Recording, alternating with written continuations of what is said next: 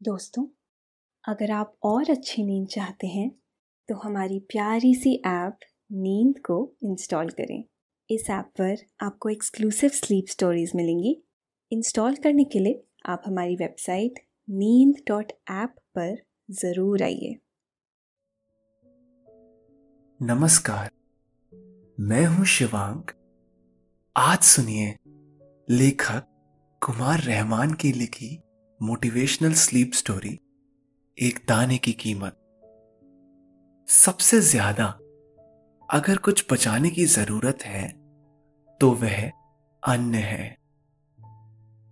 दुनिया को सबसे ज़्यादा ज़रूरत यकीनन ही अनाज की ही है। हमारे देश में अन्न बचाने की न सिर्फ़ संस्कृति रही है, बल्कि उसे बचाकर सब में बांटने की भी सुंदर परंपरा रही है। बांटकर खाने की यह रिवायत इस दर्जे की रही है कि गाय, चिड़िया और कुत्ते तक का खाने में हिस्सा होता है। बहुत सारे घरों में यह परंपरा अब तक कायम है। कुछ लोग तो चीटी तक को आटा खिलाते दिख जाते हैं। यही जीवन का सौंदर्य है और अनाज को बचाने और बांटने की यह कोशिश ही मन को खुशी देती है। यह खुशी आपको ऊर्जा से भर देती है। कहते हैं, दुनिया में हर इंसान की जद्दोजहद भूख के लिए ही है। बाकी सारी बातें उसके बाद आती हैं। हम और आप जिस देश में रहते हैं, वहाँ अन्न को भगवान का दर्जा हासिल है। और उसकी पूजा की परंपरा रही है। अन्न का सम्मान यहाँ तक की है कि शुभ अवसर पर चावल को रोली के साथ माथे पर लगाते हैं। नई बहू के आने पर उसका स्वागत दरवाजे पर अन्न से किया जाता है। जब नई दुल्हन किसी रिश्तेदार के घर जाती है तो आज भी उसे विदा करते वक्त चावल और गुण दिया जाता है। यही नहीं दुल्हन के गर्भवती होने पर जब गोद भराई होती है तो उसमें अन्न भी होता है। यह परंपराएँ बताती हैं कि हमारे, आपके जीवन में अन्न कितना महत्वपूर्ण है। हम अन्न के बारे में और भी ढेर सारी बातें करेंगे। कुछ किस्से कहानियाँ सुनाएँगे। लेकिन पहले आप अपने आसपास की सारी लाइट्स ऑफ़ करके आराम से लेट जाएँ। अपनी आँखें धीरे से बंद कर लीजिए। अब थोड़ा सा अपने शरीर को आराम दीजिए। थोड़ा और आराम। अपने शरीर को बिल्कुल ढीला छोड़ दीजिए। कोई टेंशन नहीं, कोई तनाव नहीं। अपने दिमाग में चल रहे सभी विचारों को, चिंताओं को त्याग दें। एक शांति सी महसूस करें। सब नेगेटिव पॉजिटिव विचारों को धीरे धीरे निकाल दें। हाथों को सीधा करके अपनी कमर के साइड में रख लीजिए। अपनी सांस पर ध्यान लगाएँ। इसको धीमे या तेज नहीं करना है। बस ध्यान देना है कि कैसे वो आपके नाक गले में होते हुए फेफड़ों में आ रही है और आपके फेफड़े फूल रहे हैं। और कैसे वो आपके फेफड़ों से वापस गले और नाक के माध्यम से वापस निकल रही है और आपके फेफड़े थोड़े सिकुड़ रहे हैं। आपका मन शांत, एकदम शांत होता जा रहा है। आप अच्छा महसूस कर रहे हैं। खुद को काफ़ी हल्का फील कर रहे हैं। सब तरफ़ शांति है। सुकून है, खामोशी है।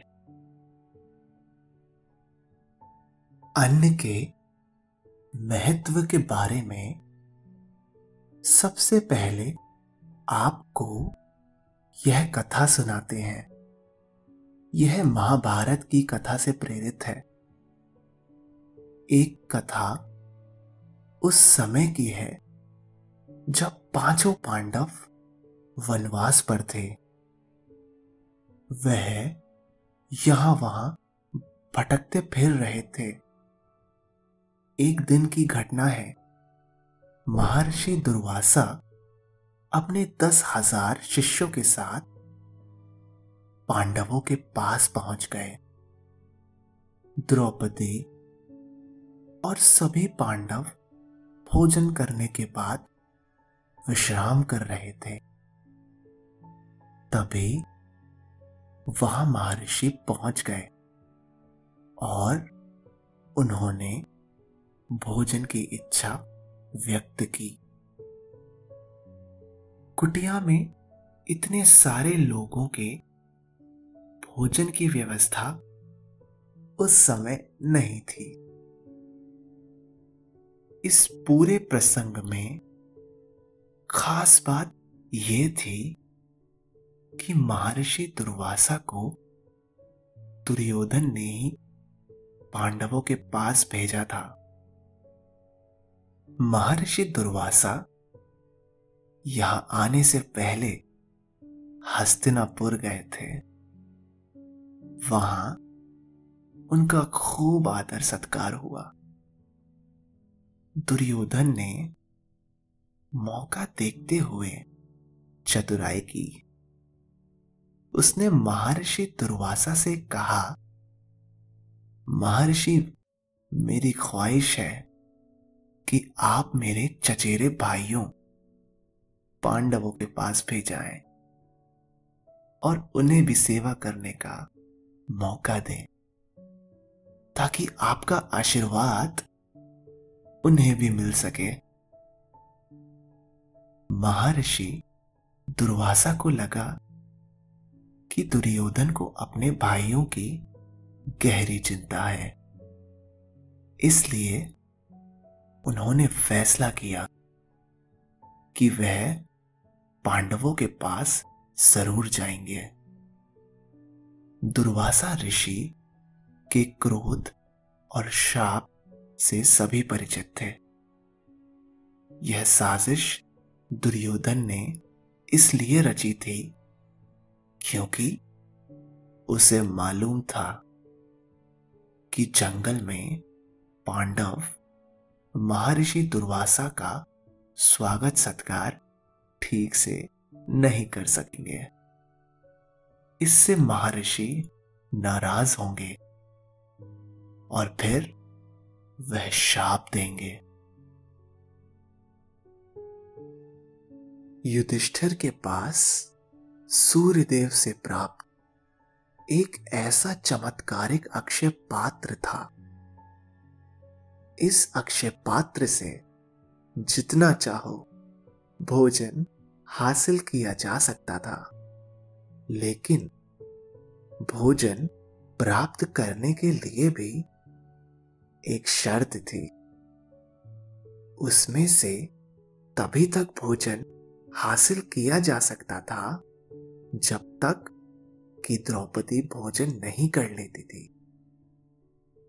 अगर द्रौपदी ने उस वक्त का खाना खा लिया होता था तो उस अक्षय पात्र का कोई महत्व नहीं रह जाता था। और अहम बात यह हो गई थी कि द्रौपदी ने इस वक्त का भोजन कर लिया था। अब यह अक्षय पात्र किसी काम का नहीं रहा था। समस्या यह आन पड़ी थी कि महर्षि दुर्वासा और उनके दस हज़ार शिष्यों को एक साथ भोजन कैसे कराया जाए? महर्षि दुर्वासा अपने सभी शिष्यों को लेकर गंगा तट पर स्नान करने के लिए चले गए। उनके आने तक सभी को भोजन कराना था। यह असंभव सा काम था। द्रौपदी सहित सभी पांडव चिंता में डूबे हुए थे कि इतने सारे लोगों के लिए इतनी जल्दी भोजन की व्यवस्था कैसे की जाएगी। एक महर्षि बिना भोजन किए द्वार से लौट जाए। यह किसी को भी मंजूर नहीं था। एक डर यह भी था कि कहीं महर्षि दुर्वासा नाराज़ होकर शाप ना दे दें।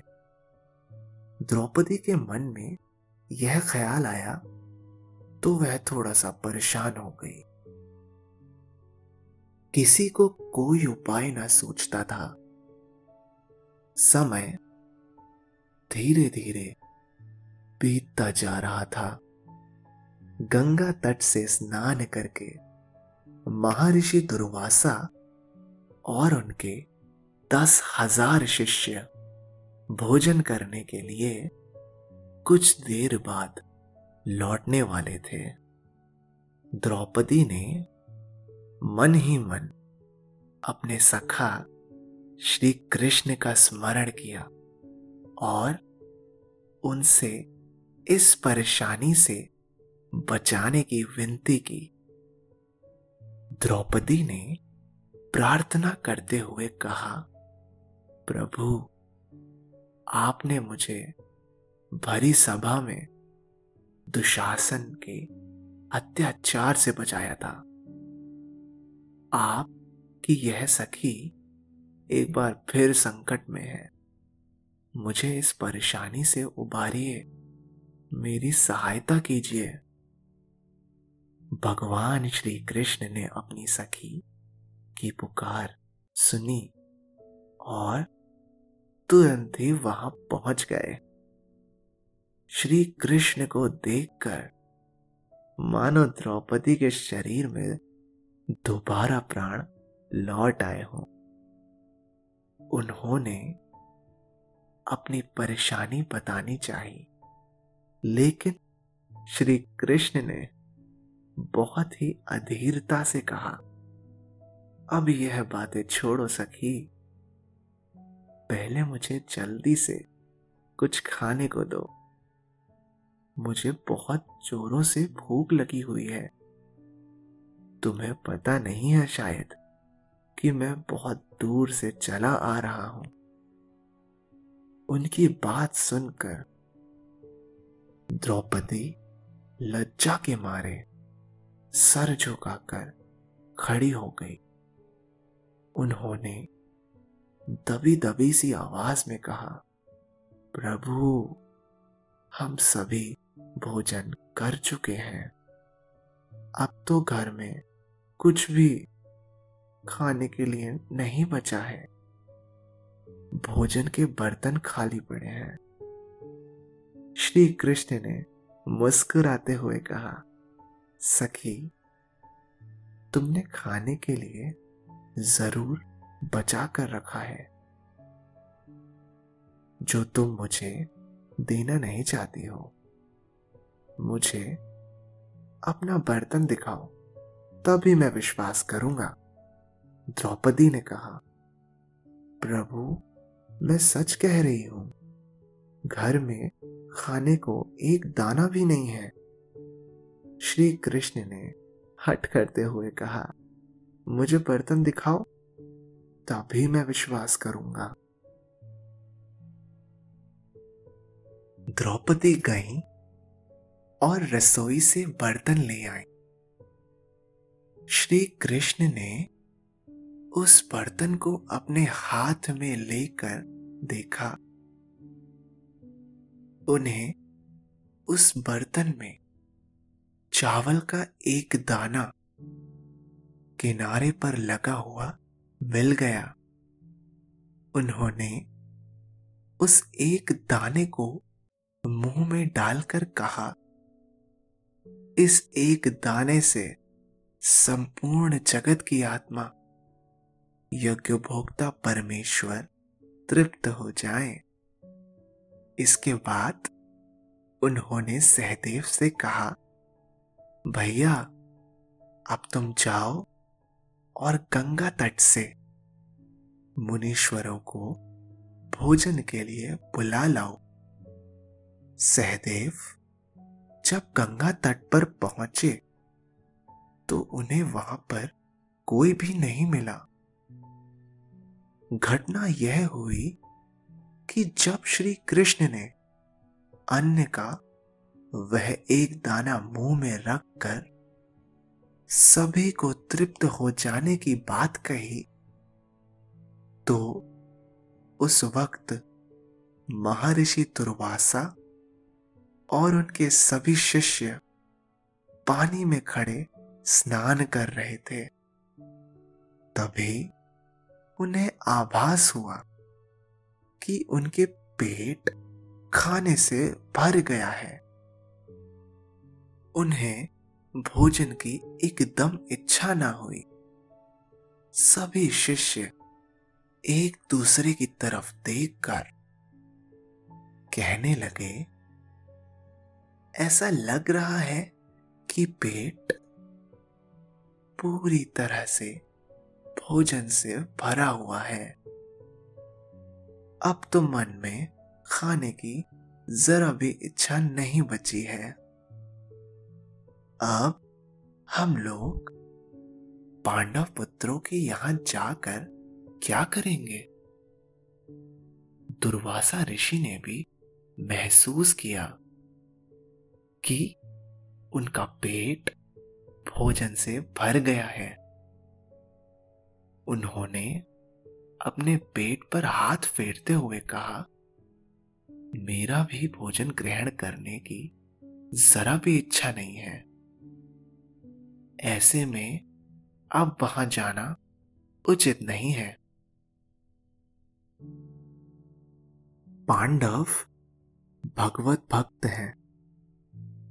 ऐसा नहीं है कि वे हमें थोड़ा बहुत खिलाकर रवाना कर देंगे। नतीजे में, महर्षि दुर्वासा और उनके शिष्यों ने वहाँ जाना उचित नहीं समझा और चुपचाप गंगा तट से अपने रास्ते चले गए। यही वजह थी कि सहदेव को महर्षि दुर्वासा और उनके शिष्य गंगा तट पर दूर दूर तक कहीं ना मिले।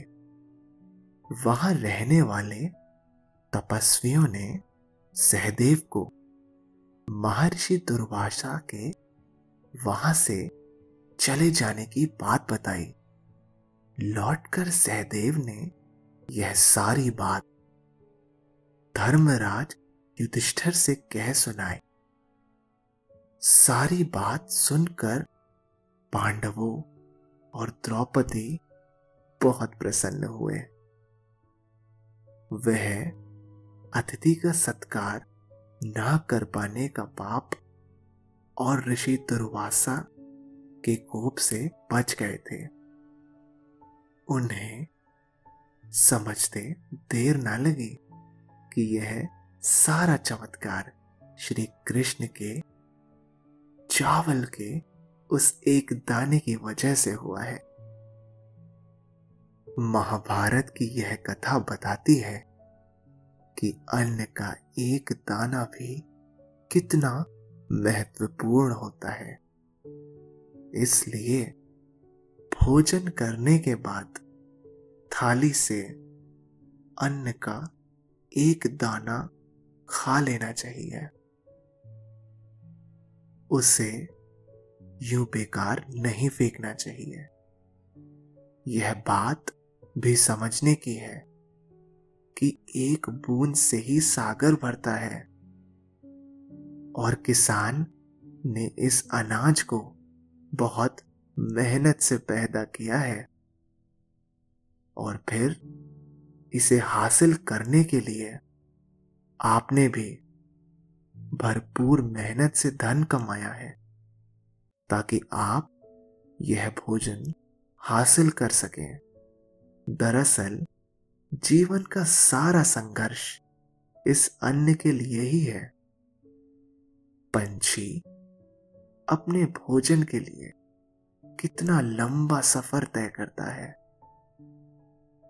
सर्दियों में जब भोजन की कमी हो जाती है तो यह पंछी हज़ारों किलोमीटर का प्रवास करते हैं।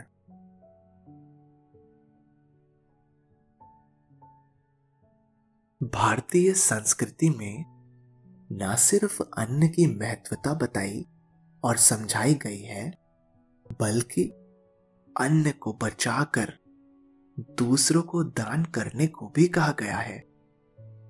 खेतों में जब अनाज कटता है, अन्न घर आने से पहले उसके कई भाग करके मेहनत कंशों, यानी कुम्हार, धोबी और इसी तरह के दूसरे जरूरतमंदों को देने की परंपरा रही है। यही नहीं खेतों में अनाज का कुछ हिस्सा पंछियों के लिए भी छोड़ दिया जाता है। माना जाता है कि भगवान ने किसान के मार्फत यह अन्न इन सभी को दिया है। इसके बाद जब घर में भोजन बनता है तो हमेशा दो रोटी ज़्यादा बनती है। ताकि एक रोटी गाय को और एक रोटी दरवाजे पर बैठे कुत्ते को भी दी जा सके।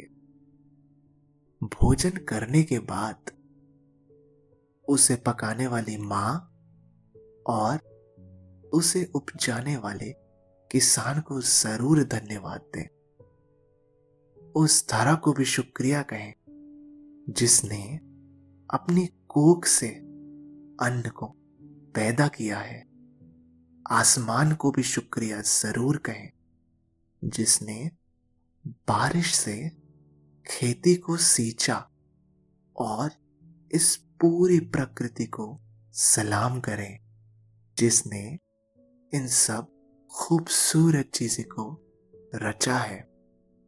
आप कोशिश करें कि अन्न बेकार फेंका ना जाए।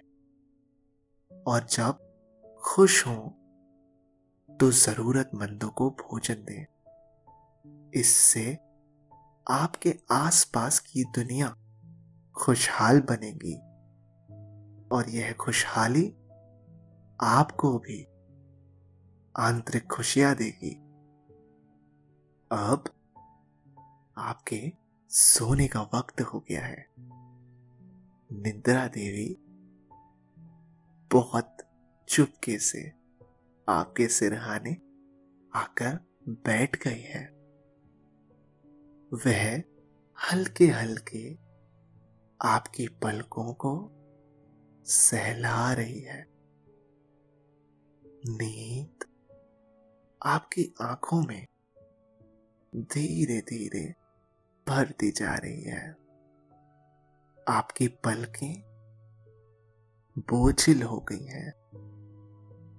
और अब आप आहिस्ता आहिस्ता अपनी आँखों को बंद कर लीजिए।